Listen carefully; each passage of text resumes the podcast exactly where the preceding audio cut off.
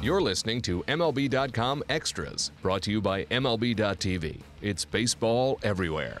Hey everyone, welcome to MLB.com Extras. I'm Tim McMaster talking Toronto Blue Jays baseball with MLB.com Jays reporter Gregor Chisholm. The hot stove season is upon us, and the Blue Jays wasting no time getting busy. And Gregor, the first order of business was picking up the options on Jose Bautista, Edwin Encarnacion, and R.A. Dickey. No brainers, but important nonetheless, right?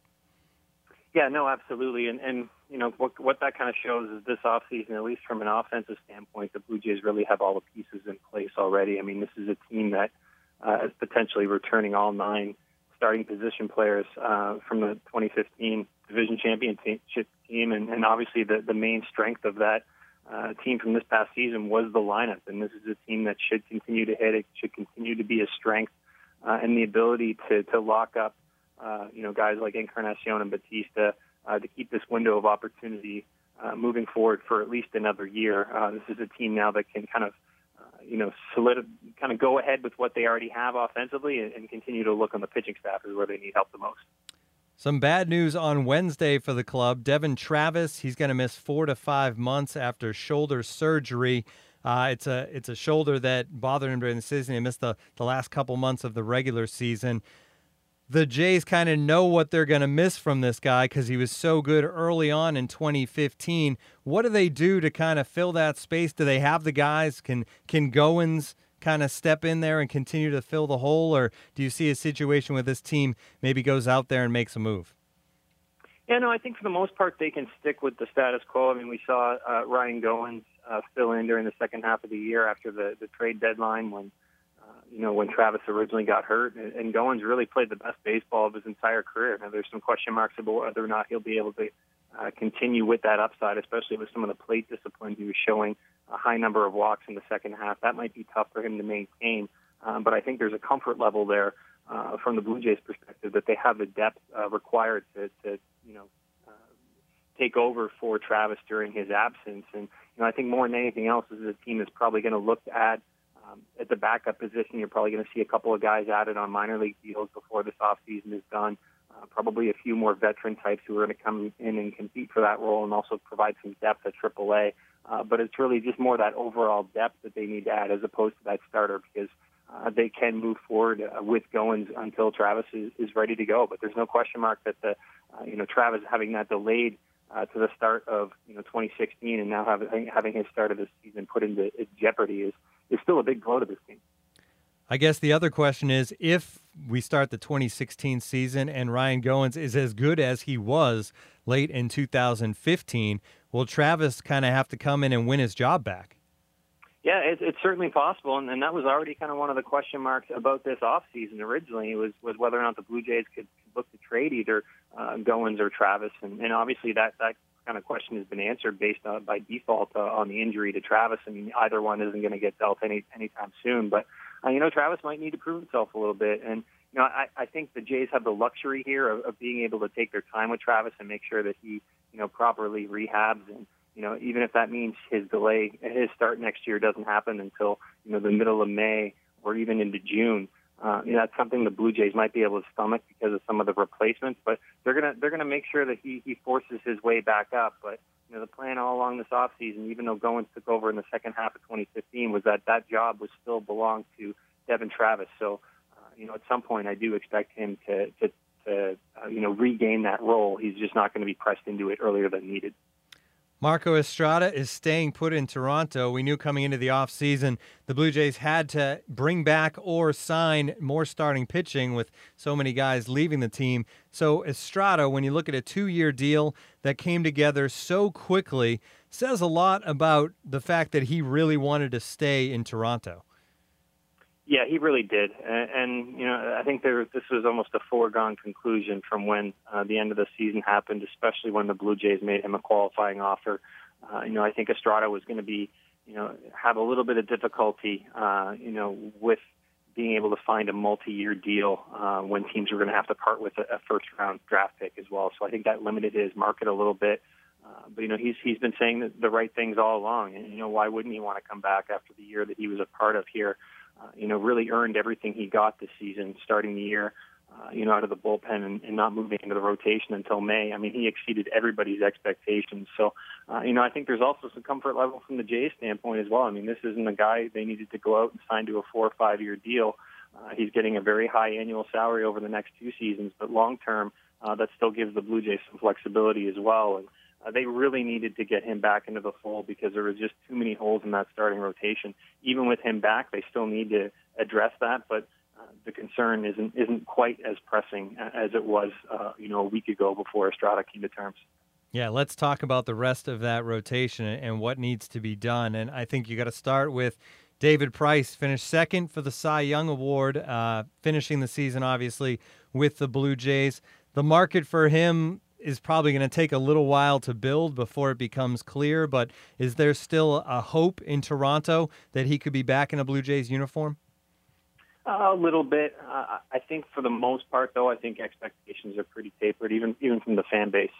Um, you know, I think that most people assume that uh, he's not going to return. Uh, I think the Blue Jays are still kind of keeping a slightly open mind on that. But I think you know, just in terms of the years and overall numbers that that Price is going to be able to get, and, and you know, the big market teams that are you know interested in her in his services, like the Cubs. I mean, that's going to make it very, very challenging for the Jays.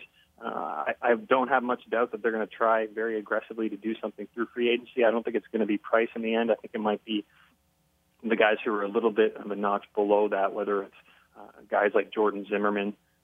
You know, Doug Fister had been a, a guy who was very appealing to Alex Anthopoulos in the past, and I think one of the interesting things over the last the next few weeks is going to be to see how many of those guys the Blue Jays still go after that were tied to uh, Anthopoulos, uh, even though uh, you know, LaCava is the, the new man in charge for right now with the Blue Jays. He's a guy who's an assistant to Anthopoulos as well, and some of the names the Jays were linked to before uh, could still be some of the guys that they eventually go and target. But they need at least one guy, and it's, uh, it's an argument could be made that they would look even more uh, better with with a couple of more arms uh, to that rotation.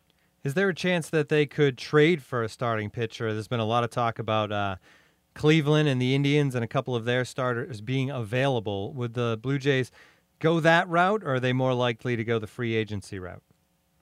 Well, they are a little bit, you know, hampered by the fact that they don't have a whole lot of trade assets. But the one spot that they do have is in the outfield, and there's some really intriguing names there uh, that the Blue Jays really could listen on. And you know, I don't think you know, a lot of people would expect a guy like Kevin Pillar to get moved, but at the same time, if you're the Jays, you might have to listen and see exactly what his value is after the year that he had. Uh, you know, he's another guy who really exceeded expectations and just brought so much value with his glove.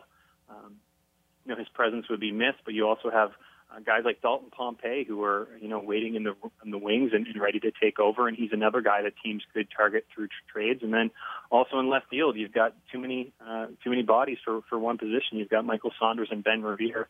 Uh, the combined price tag of those two means that at least one of them uh, is going to uh, you know part ways with the organization this winter. So they do have some flexibility there. The question is whether or not they have enough you know secondary pieces to add in with one of those outfielders uh, to get a deal done. So it's something they're definitely going to explore. Uh, but the easier route, uh, and just in terms of dollars, uh, would, would be just to go out and, and spend it through free agency.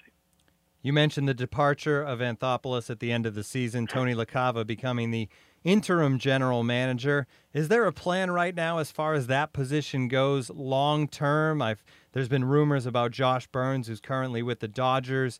Uh, is LaCava going to be the guy here as we head into the winter meetings and and into 2016, or does the team want to make that a more permanent role quickly?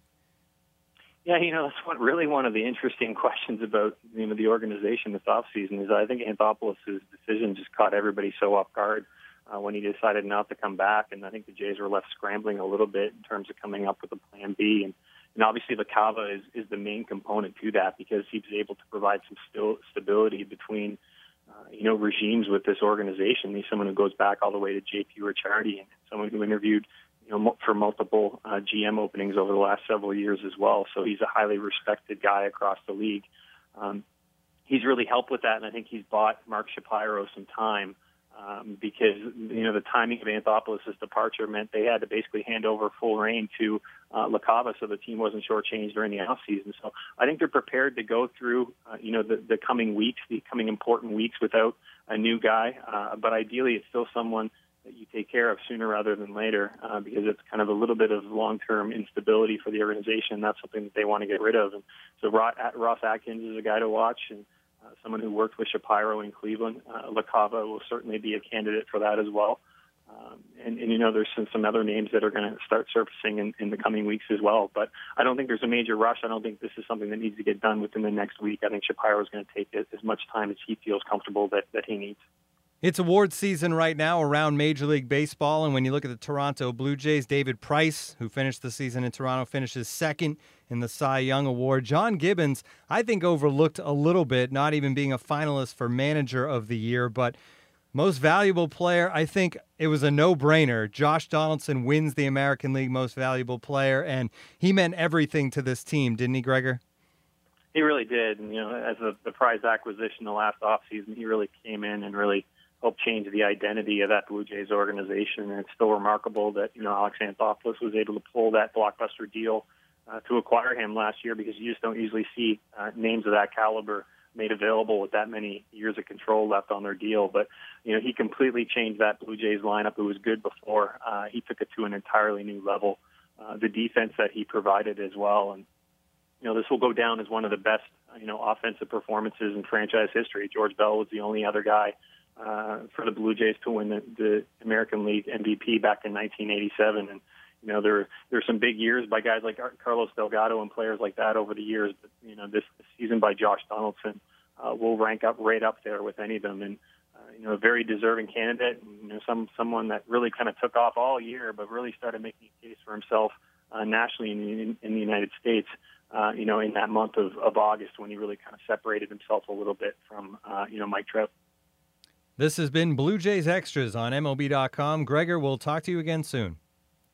MLB.tv Premium, the number one live streaming sports service, is celebrating 13 years. Watch every out of market regular season game live or on demand in true HD. Real time highlights, live look ins, pitch tracking widget, and more. MLB.tv Premium includes a free At Bat 15 subscription. Watch live baseball on over 400 mobile and connected devices. Watch at home, in the office, or on the go every night on every device. Blackout and other restrictions apply. Visit MLB.tv for details.